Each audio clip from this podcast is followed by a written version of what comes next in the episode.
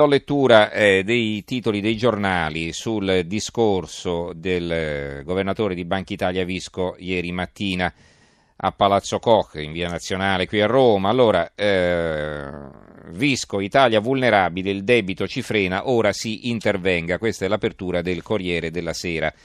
La stampa, Banca Italia, servono sforzi eccezionali, anche qui l'apertura. La relazione di fine mandato, il debito e le banche ci rendono più vulnerabili, preoccupazione per il lavoro, misure effimere. Appello del governatore Visco ai politici, adesso programmi chiari e fondati sulla realtà. E poi sotto eh, un titoletto sulla politica, vedete loro danno più spazio all'economia e a Banca Italia, in particolare la, la riga sulla politica è questa, maggioranza ai ferri corti, Renzi ad Alfano, hai fatto il ministro di tutto e non prendi il 5%. Ehm, il quotidiano nazionale, il giorno La Nazione, il resto del Carlino, Visco al contrattacco, ho fatto il massimo e Draghi lo blinda, il governatore alle crisi bancarie. Che vuol dire Draghi lo blinda? Perché teoricamente questo doveva essere eh, l'ultima relazione che si tiene eh, abitualmente alla fine di maggio di ogni anno del governatore di Banca Italia eh, perché il suo mandato è terminato. Quindi si tratta di eleggere il nuovo governatore. Draghi lo blinda perché? Perché una delle ipotesi è che Visco venga confermato e quindi Draghi, che ha un suo peso indubbiamente come governatore della BCE, tifa per la permanenza di Visco a Banca Italia. Poi, naturalmente, l'ultima parola spetta alla politica. Comunque, una sponsorizzazione così per Visco non è affatto male.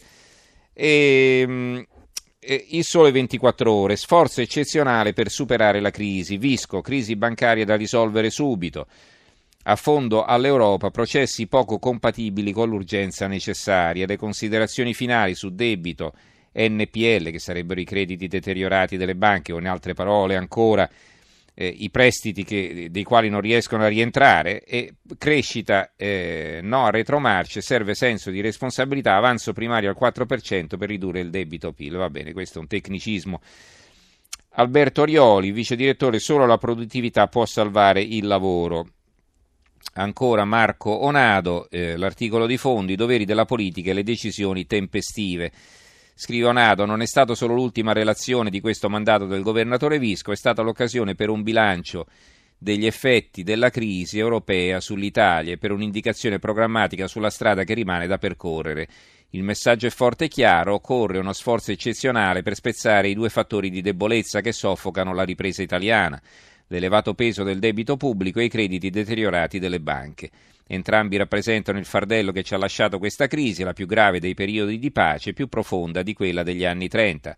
Entrambi non possono essere risolti solo grazie alla ripresa economica che pure ha raggiunto a livello, mondiale, a livello mondiale un'intensità fino a pochi mesi fa insperata.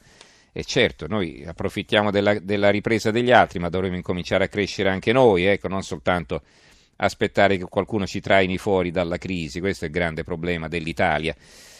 Poi ehm, il Fatto Quotidiano, eh, Visco si assolve ma alle due banche venete resta solo un mese di vita, considerazioni finali, rischio bail-in a fine mese per Veneto Banche Popolare di Vicenza.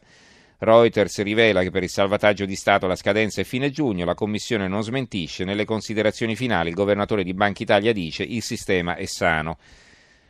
E beh, se avesse detto che è malato, qualcuno gli avrebbe chiesto conto di come ha governato Banca Italia in questi anni. Evidentemente, come dicevamo all'inizio, niente, nessuna autocritica. L'avvenire serve uno sforzo, l'incertezza ci frena, un virgolettato. Banca Italia, richiamo di Visco che difende l'istituto, sì alla manovra con polemiche.